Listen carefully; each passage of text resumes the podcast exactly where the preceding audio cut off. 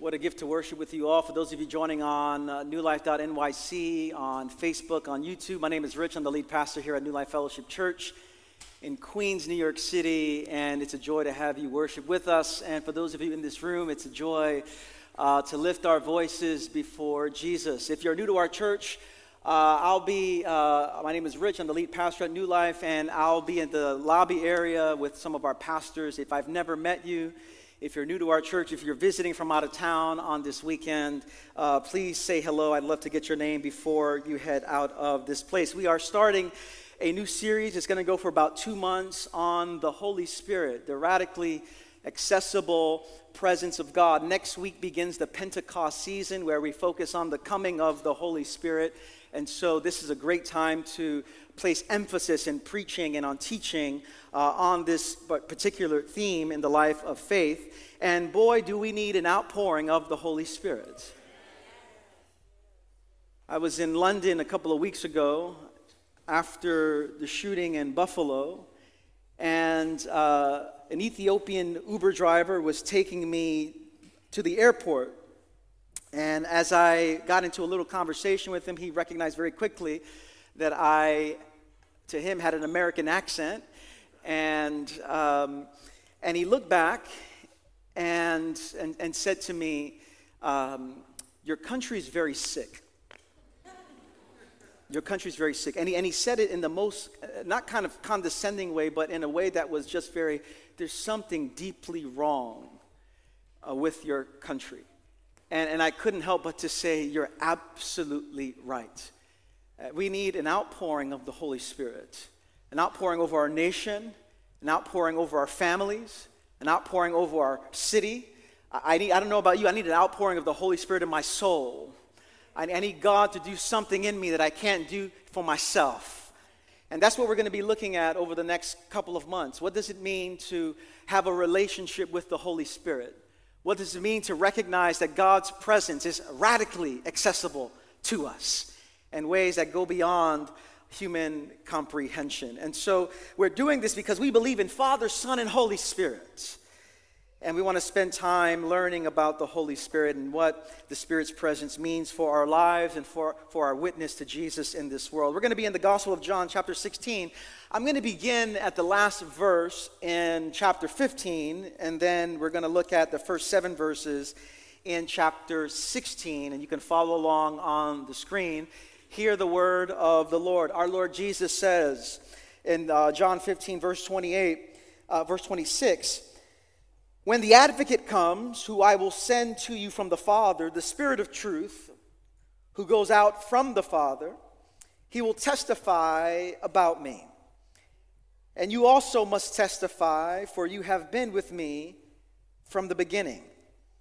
All this I have told you so that you will not fall away. They will put you out of the synagogue. In fact, the time is coming when anyone who kills you will think they are offering a service to God. They will do such things because they have not known the Father or me. I have told you this so that when their time comes, you will remember that I warned you about them. I did not tell you this from the beginning because I was with you, but now I am going to him who sent me. None of you asks me, where are you going? Rather, you are filled with grief because I have said these things. But very truly I tell you, it is for your good that I am going away.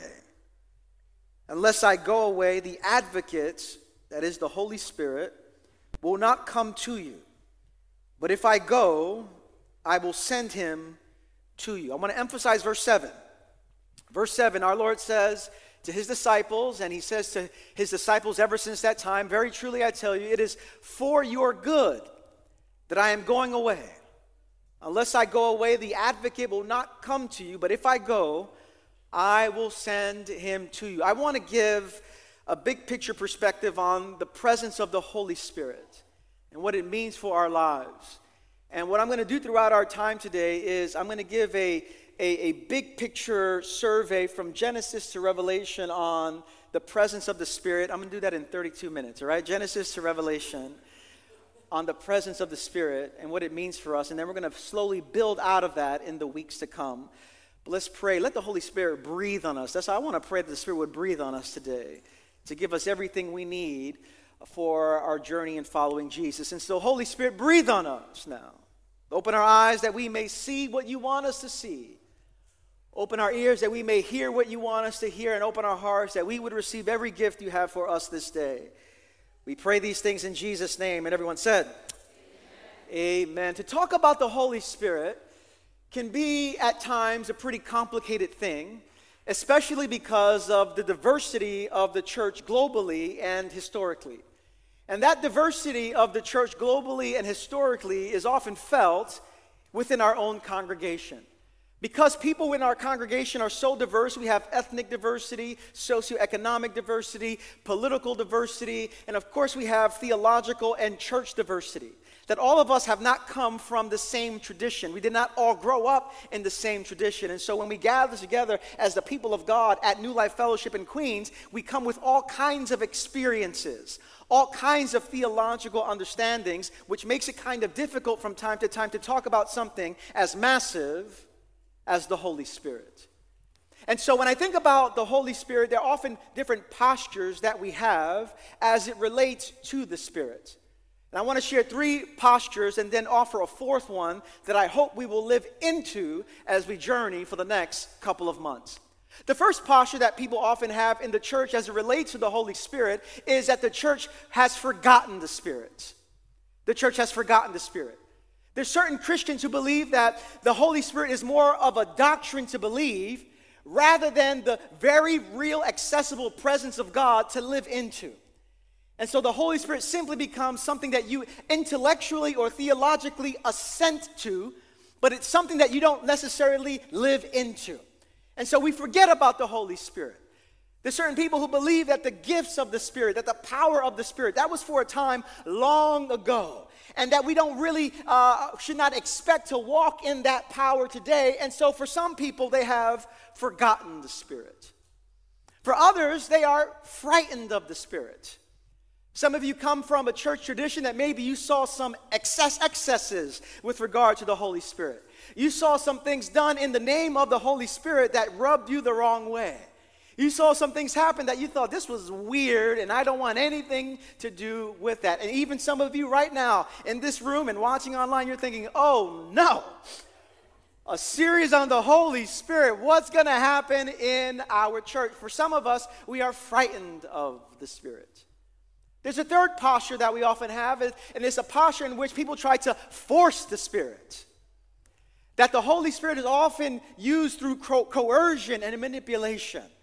That people often sense the Spirit and talk about the Spirit in ways that are manipulative, in ways that force a particular expression of the Spirit. That if you have not had a particular encounter with the Spirit in this particular way, that there's something wrong with you.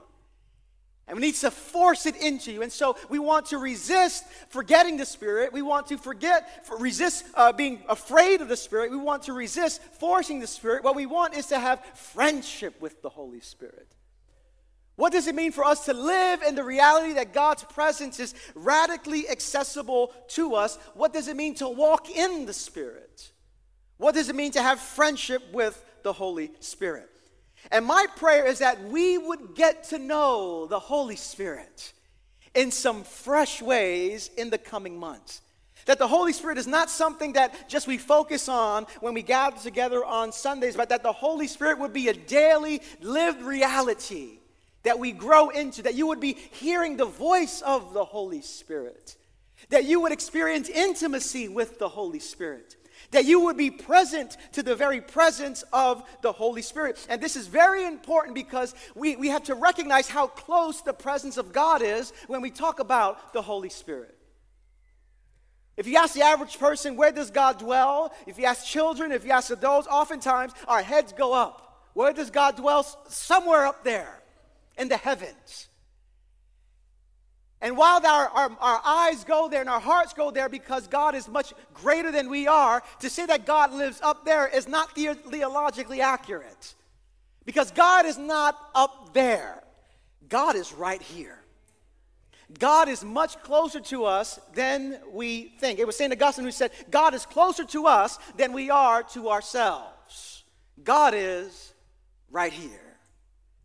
In the book of Acts chapter 17, the Apostle Paul is having a conversation with some philosophers about religion. And he wants to let them know how accessible God's presence is. And he begins to say these words, Acts 17, he says, "From one man God created all nations that they should inhabit the whole earth, and he marked out their appointed times in history and the boundaries of their lands. God did this so that they would seek him and perhaps reach out for him and find him, though he is not far from any one of us." Hear that. God calls us to reach out and to seek him, but listen to this. Here's the paradox. Reach out, but he is not far from any one of us. Hear those words. God is not far from any one of us. And it is possible to live with an intimate, close relationship with God, and in the process receive the blessings that come with that kind of intimacy. And we are reminded from the very onset of this sermon that the story of the Bible is this: God has made himself far more accessible than we often believe.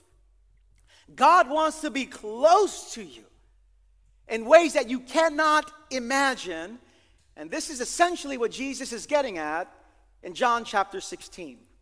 When we get to John chapter 16, Jesus is nearing the end of his life with his disciples. He's journeyed with them for 3 years. He's prayed with them. He's partied with them. He has gone to worship with them. He has healed sick people. He has raised the dead in their presence. They've had a good 3 years with Jesus. And I imagine at this point they're thinking, if the first 3 years were that good, imagine year 4. Imagine year 5. Imagine what we can do in year 6 and year 7. We got some good things coming our way. And so I imagine one day the disciples have their flip chart and they're strategizing about, we can do this in year 4, and we can do this in year 5, and do this in year 6. And Jesus comes on the scene and says, "Guys, I have to tell you something." They said, "We're ready. We're just strategizing what the future's going to look like." And Jesus says, "I must leave you all." And they said, "Well, Jesus, go ahead and leave. You need a good night's sleep. Go ahead. Go ahead. Goes, "No, I'm not talking about leaving you for the night. I must leave you." And could you imagine the confusion that's coming their way? They've journeyed with them. They have shared meals with him. They know him. And now it seems that Jesus is about to abandon them. "Guys, I love you, but I have to go." It's always that "but," isn't it? It's always that "but." In a relationship, "I love you, but," "oh, you know, something bad's about to come. I love you, but it's over." You know what I'm saying? Jesus is saying, "I love you, but I have to go." And I imagine there's lots of confusion here. And what Jesus says is, "It is good for you that I go." A New Testament theologian, Dale Bruner, said, Jesus is saying it in this way: the best thing that could ever happen to you is for me to go away. Listen, how can anything be better than the physical, tangible presence of Jesus Christ? How can anything be better than actually hugging him? And how? Now, either Jesus is not telling the truth, or we better listen very closely, because he is speaking the truth. It is the best thing that could ever happen for you is for me to go away. Jesus has an understanding of the Holy Spirit that we often don't have. And he's trying to get something deep down in their psyches, deep down in their soul, that God wants to be so close to us that it'll blow our mind. And what we get throughout the Bible, what Jesus is essentially getting at, is that the promise of God from Genesis to Revelation has been the promise to dwell with his people in the most intimate kind of a way. And so what I want to do is, I want to just show you this, how we see this theme throughout the Bible. And what this theme throughout the Bible, what it means for us, especially if Jesus says, "It is better for you that I go away." The Bible begins in the book of Genesis. God creates the heavens and the earth. He creates humanity. And when he creates humanity, he doesn't stay out there in the distance. He creates humanity and begins to walk with humanity. In the book of Genesis, it says that in the cool of the day, God would fellowship with Adam and Eve. Adam and Eve and God would have picnics in the garden. Put out the picnic blanket and the basket and the fruit. Not the good fruit, you know, not the bad stuff. The good fruit. And they would enjoy relationship with one another. But what we see early on in the book of Genesis is that Adam and Eve were not content being with God. They wanted to be God. And so sin enters into the world, and now God cannot be in their presence in this same way. They are banished from the presence of God. But Genesis, the Bible does not end with Genesis chapter 3 with bad news. Aren't you happy about that? What we find is that God has to now devise a strategy. How I know they sinned. I know they often think of only about themselves. I know they tend to be curved in on themselves. But I got to be with them. I want to pursue them. God is relentless to be with his people. And so you fast forward in the book of Exodus, the people of God find themselves in slavery.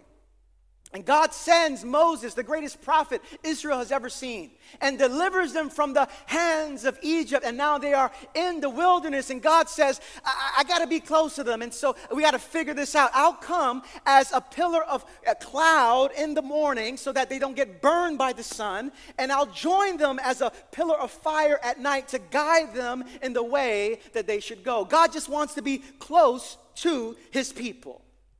But it wasn't enough to be a fire by night and a cloud by day. God said, we got to devise something else. I want to be close to my people. And so, Moses, let's build a tabernacle. That whenever you're going through the wilderness, we'll just set up camp, and this will be a place where we can have conversation. A tabernacle. And you can see it on the screen here, where when the people of God would journey, they would set up camp, worship, and then keep moving forward towards the promised land, set up camp again, but God wants to journey with his people. And I just love that God journeys with them. They're going in circles in the wilderness, over and over and over again for 40 days. And God doesn't say, you know, I'll meet you in the promised land. No, God journeys with them and wanders with them. God cannot get enough of their presence. But the people of God in the wilderness sin.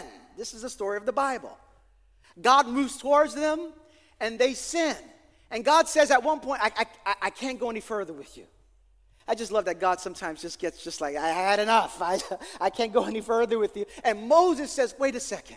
And one of the greatest prayers of the Bible, Moses says, Lord, if your presence does not go with us, do not send us up from here. I wish that was our prayer every day. Lord, if your presence doesn't go with me, I don't want to go to work. Lord, if your presence doesn't go with me, I'm not getting on that train. Lord, if your presence doesn't go with me, I don't want to have this conversation. Moses is saying, where are we going to go if you're not with us?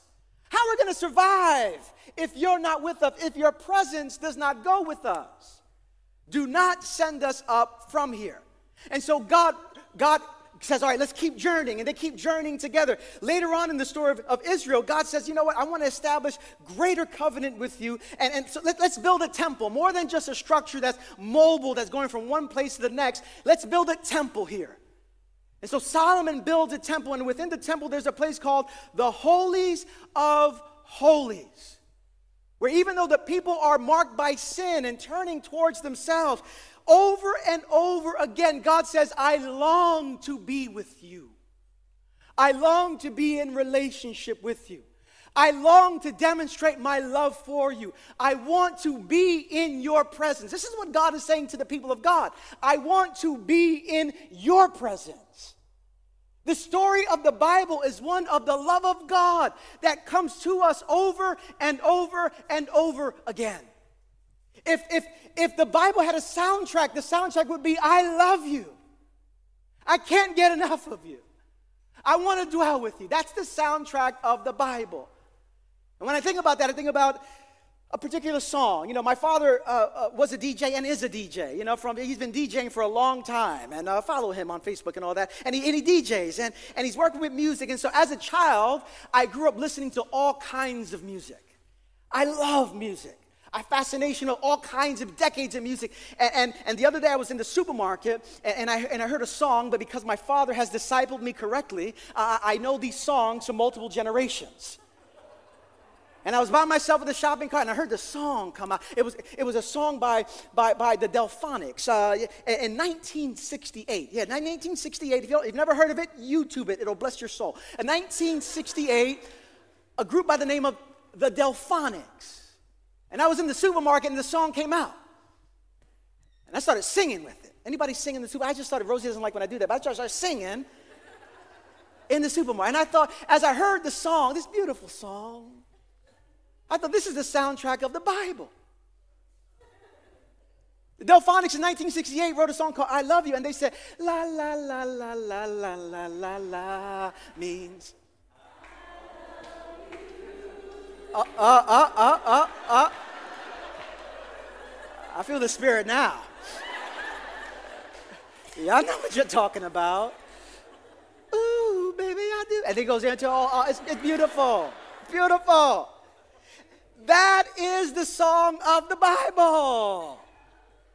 God cannot get enough of his people. I just want to dwell with you. I just want to be with you over and over again. God wants to be with his people, and over again, people reject God. And so they build the temple. That wasn't enough. The people wanted other gods. And as a result, they go into exile. The temple is destroyed, but God says, I still can't get enough of you. In a foreign land with no discernible presence of God, God raises up prophets to let the people of God know, I still love you. I still want to be with you. Which is God's word to you today. I know you haven't had the most consistent spiritual life. I know there are weeks where you pray and weeks where you don't pray. I know there are weeks when you read the Bible and weeks where you can't find your Bible. I know there are weeks where you feel good about having a relationship with God, and other weeks you're doing whatever you want. And whether we're up or down, God says, I want to be with you. I want to dwell with you. I want to pour out my love on you. God brings prophets up and says, I want to be with you. And one day we will dwell again in ways we've never seen before. He speaks to the prophet Ezekiel, which God says promises that my dwelling place will be with them, and I will be their God, and they will be my people. God says, well, we're going to do it again, and they build a second temple, but that second temple isn't enough. God says, I'm tired of just relating to them as a tabernacle. I'm tired of just relating to them as a cloud or a fire. I'm tired of relating to them just through prophets. I'm tired of relating to them through a temple. I want to relate to them in a new, more intimate way. John chapter 1, verse 14, and the word became flesh and tabernacled. It's that word, tabernacled among them. Jesus says, I want to be so close to you that you can touch me. I want to be so close to humanity that we can eat together. I want to be so close to you. I want to feel what you feel. Jesus, God, becomes flesh, journeys with them for 3 years, and then says, we've had a good time, but now I must go. And the best thing that could happen for you is for me to go. What can be better than the physical presence of Jesus? Jesus tells us, what can be better?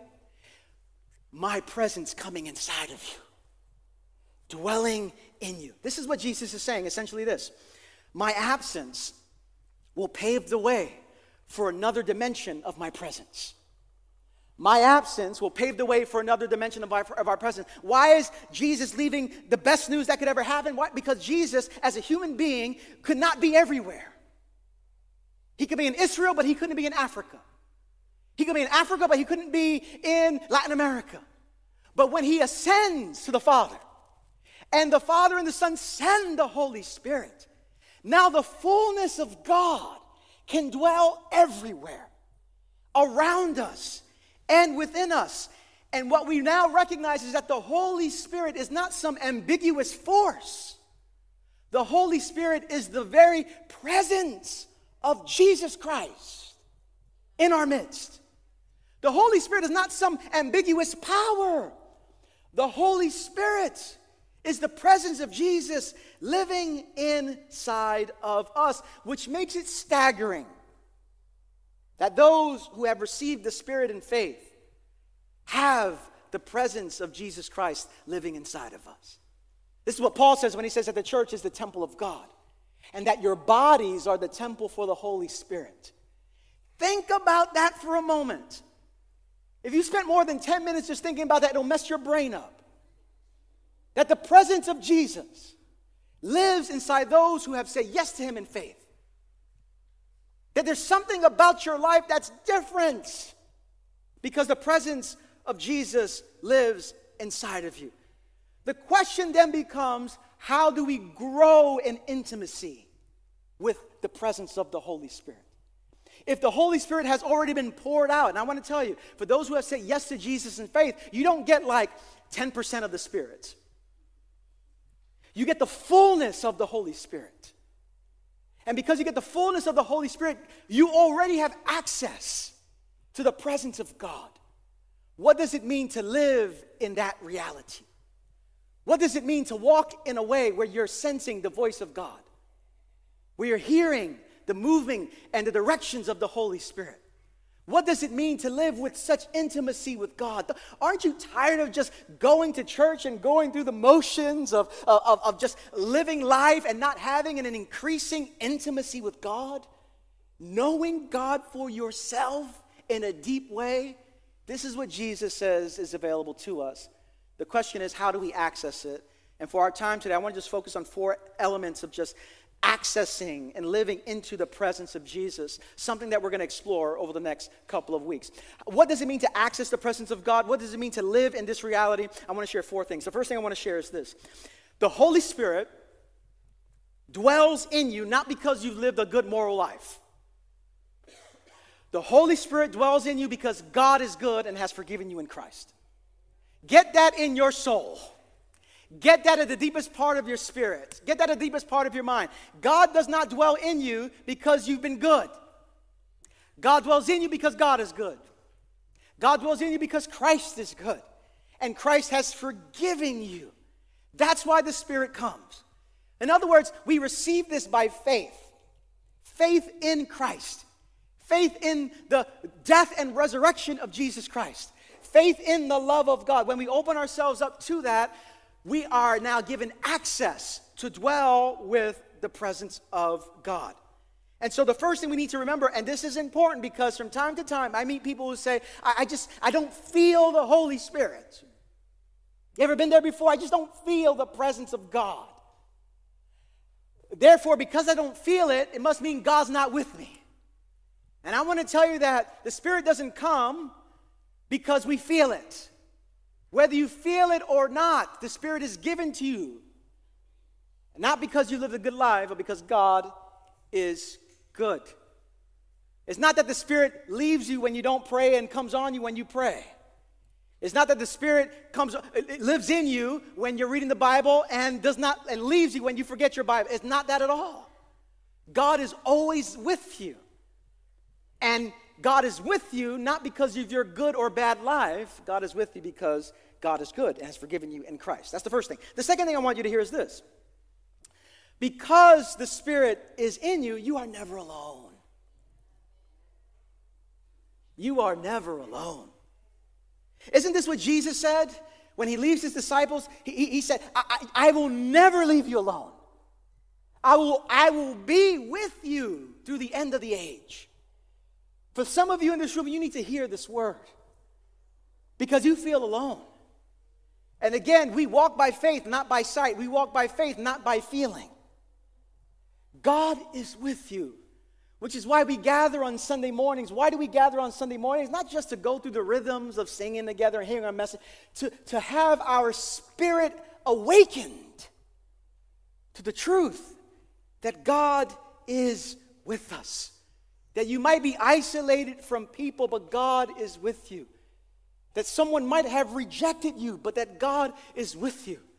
That people might be overlooking you, but that God is with you. That you might be facing a new season in life with some unpredictable things before you, but God is with you. You are never alone.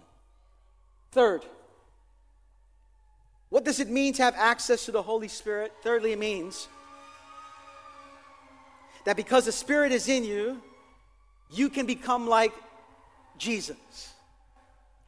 This is the goal of the Christian life. You can become like Jesus. Now that might, I'm glad somebody said amen to that. Amen. The goal of the Christian life is to become like Jesus. Not simply to get to heaven, but to have the very character and life of Jesus Christ forming me today. This is what Paul says in Romans 8. He says that we have been predestined to be conformed to the image of his Son. That you are called, the greatest goal of your life as followers of Jesus is to become more like Jesus. And the world needs more people who look like Jesus. Do you know that the word Christian really means little Christ? Little Christ. A little cute name, but it's true. Little Christ. You and I are to be little Christ. That when people see us, they are seeing something of the presence of Jesus. When you go to your job, they're seeing something of the character of Jesus. And we live in this way not in our own strength. We live in this way through the power of the Holy Spirit. Because the Spirit is in you, you can become like Christ. This is what we're going to explore over the next few months. And then lastly is this. What does it mean that the Spirit is in us? That we can dwell with the Spirit? It means that because the Spirit is in you, you have power. Oh, you have power. For whatever obstacles you're facing, you have power. For whatever addictions you're carrying, you have power. For whatever difficulty that's before you, you have power. That God wants to empower you. And I hope that these next couple of months you would feel the empowerment of the Holy Spirit over your life. That there's certain things that you've believed God you wanted to do, but you just, for whatever reason, have not stepped out on. And I pray that the Holy Spirit would empower you to take new risks. That the Holy Spirit would empower you to do the stuff that you were afraid to do before. That the Holy Spirit would empower you to be the very presence of Jesus. You see, when the Holy Spirit empowers us, it's not simply so that we would enjoy some religious private experiences. Too often we say, Lord, we want more of you, we want more. And what we want is another experience. And I'm all for experiences. I pray that we get a lot of experiences over the next couple of months. That we would experience the Holy Spirit. But the Holy Spirit is not simply for an experience. The Holy Spirit is given to us so that we may participate with Jesus in the renewing of the world, in the healing of the world. What good is it if Christians are having all these experiences and not making any difference in the world? What difference does it make if you can talk in tongues but you still gossip? Come on, somebody.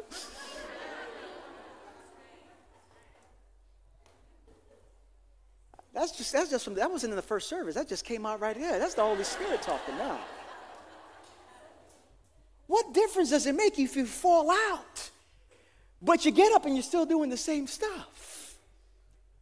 What difference does it make if you have all kinds of visions and dreams of God, but you're not more humble? The Holy Spirit, I pray we have lots of experiences with the Holy Spirit. But the Holy Spirit cannot be reduced to an experience. God wants to give us an experience that will catapult us into the world to be the healing presence of Jesus Christ. Which is why when you see what's happening in the world, when you see children being murdered, when you see people in Buffalo, when you see war in Ukraine, what the world needs absolutely is new legislation. What the world needs absolutely are common sense laws. What the world needs absolutely are politicians and people to make decisions for the common good of people. We need all of that. And What good is it if we have all of that, but we don't have the Spirit? And what God is inviting us into is a new season of receiving so that we may offer to the world. How do we live in this reality? Really, there's two things I want to offer. Number one, this comes by faith. We receive the Holy Spirit through faith in Jesus Christ. If you're watching online, if you're in this room here, you're going, how do I want that power. I want hope. I want destiny. I want a sense of purpose. I want courage. How do I access that? You access that by simply receiving. By simply putting your trust in Jesus. When you put your trust in Jesus, it's like there's a portal to your heart that's open that the Spirit comes in. We receive it through faith in Jesus, but it is cultivated. This access to the Spirit is cultivated as we offer ourselves to particular disciplines, to particular practices. You see, we often say, Lord, I want more of you. I want more of you. I've prayed that, Lord, give me more of you. And sometimes I hear deep in my soul the Lord say, I want more of you. Lord, I want more. I want more. Give me more, Lord. And Lord is looking at us saying, more. I want more of you. When we sit down and pray, well, our hearts are hopefully, I hope our hearts are saying, Lord, I want to give more of myself to you. My desires to you, my fears to you, my lust to you, my aspirations to you, my dependence to you. Lord, I want to give my life to you. My hope is that over the next couple of months, that we will be saturated in prayer. That as a community together and as individuals, that we will make space in our hearts for prayer, and make space in our lives for prayer, that we would put down our devices, that we would turn the TV off, that we'd wake up a little earlier, that we take some time during the middle of the day to say, Lord, I'm pausing because I just want to give more of myself to you. God has already given the fullness of himself to you. In Jesus Christ, he dies for you, resurrects on your behalf, sends you the fullness of the Holy Spirit, and now invites us to offer the fullness of our own lives. It is better for you that I leave, because if I leave, I will send the helper, the comforter, the advocate. May we live in that reality today. Let's pray. Lord, your presence is here.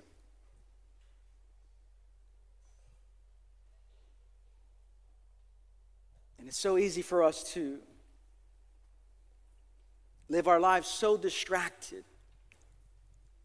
so busy, so full, that we don't take the time to ponder this staggering truth that Christ lives within us.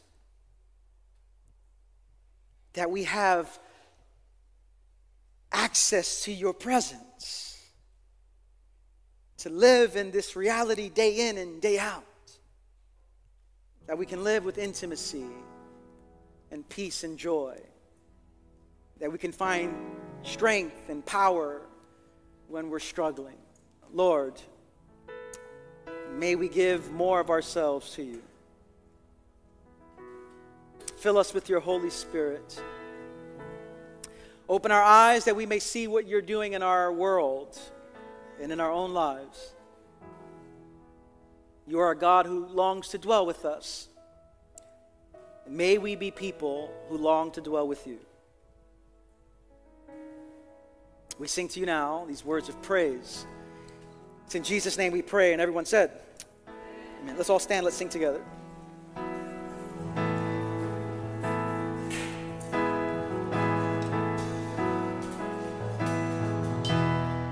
There's nothing worth more that can never come close. No thing can compare. You're our living hope. Your presence, Lord.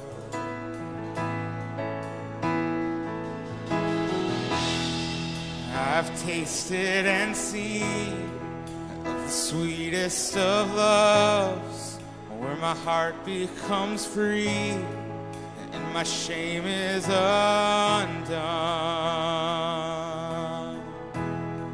In your presence, Lord. Oh, Holy Spirit, you are welcome here. Come flood this place and fill the atmosphere.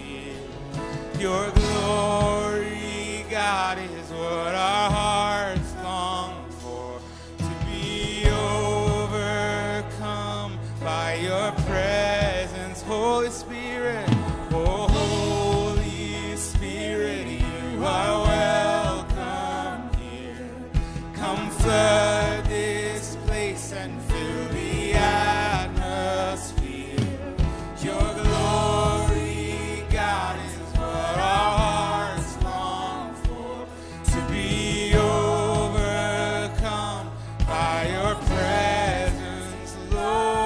for, to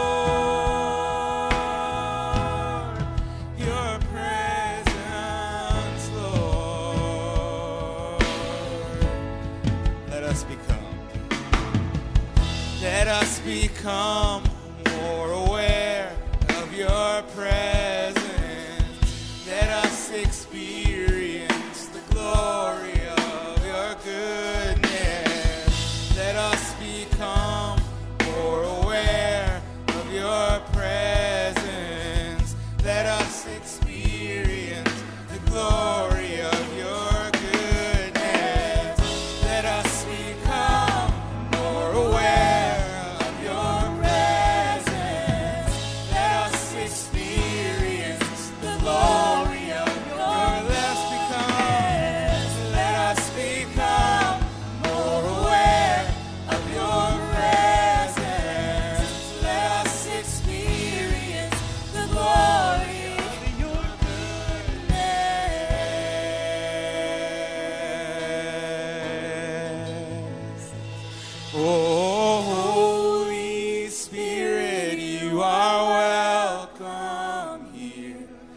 Come flood this place and fill the atmosphere. Your glory, God, is what our hearts long for, to be overcome by your presence, Lord.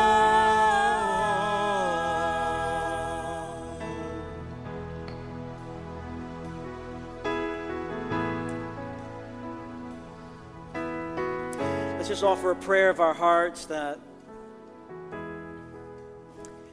as we go through this series together, as we journey through the pages of Scripture, to pay attention to the Holy Spirit's presence in our lives. May that be our prayer. Lord, may we become more aware of your presence. I wonder if you can just whisper that in your own soul. Lord, may I become aware of your presence. May I live with greater intimacy with you. May I carve out time to spend moments with you. May you open up my ears so that I may be able to discern, and my heart to receive all you have for me.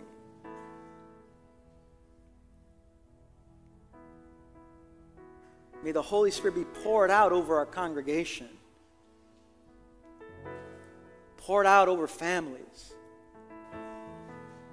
poured out over people living with great discouragement and despair and hopelessness.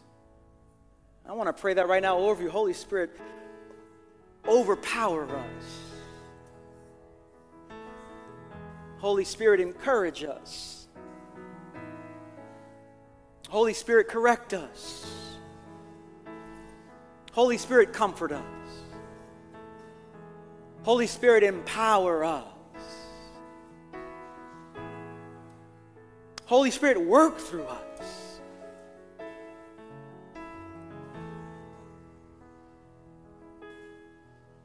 God has called us as a congregation not simply to gather together and sing on Sundays, but to be sent by the Spirit into our workplaces, into our homes, into our neighborhoods, to be the very presence of Jesus, a presence of healing and hope and restoration and renewal. One of the ways that we grow in awareness of the Holy Spirit's presence in our lives is by receiving prayer. And I want to invite our prayer team to come to my right.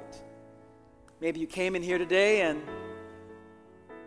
you're feeling alone. You're feeling a sense of abandonment, and you're wanting to taste and see for yourself that God is near to you. And one of the ways that we do that is by receiving prayer. If you came into church today and you're just need someone to pray for you or pray with you, we would love to do that. And maybe you came into church today, maybe you're watching online, and you've never said yes to Jesus Christ. You've never, by faith, opened your heart up so that God would come and dwell inside of you. And if you're feeling that today, you want to make a decision for Christ, we would love to help you take the next step on your journey. You can text the phrase yes to Jesus to the number on the screen, which is 718-424-0122. One of our pastors would love to follow up with you. Or if you just want to come up for prayer and have someone pray with you, regardless of wherever you are on your journey, we would love to serve you. For those of you watching online or those of you who want to join on your mobile device, we'll have a sermon discussion time for about 30 minutes. And so you can click on the link on Facebook or on YouTube or our New Life website. And one of our pastors would love to have a conversation with anyone who would love to connect in that space. As we close, let me invite you to open your hands towards heaven to receive a blessing. And just to remind you, there's a fundraiser that Pastor Helen mentioned for our Next Gen ministry in the Shell Room. And so feel free to stop by there for a moment to learn more about ways you can support our next generation. With your hands and your hearts in a posture of receiving, brothers and sisters, sons and daughters of the living God, may the Lord bless you and keep you. Make his face to shine upon you and fill you with peace. And may you walk out of this building and out of this online gathering in the power of the Holy Spirit, growing in awareness of the Spirit's presence.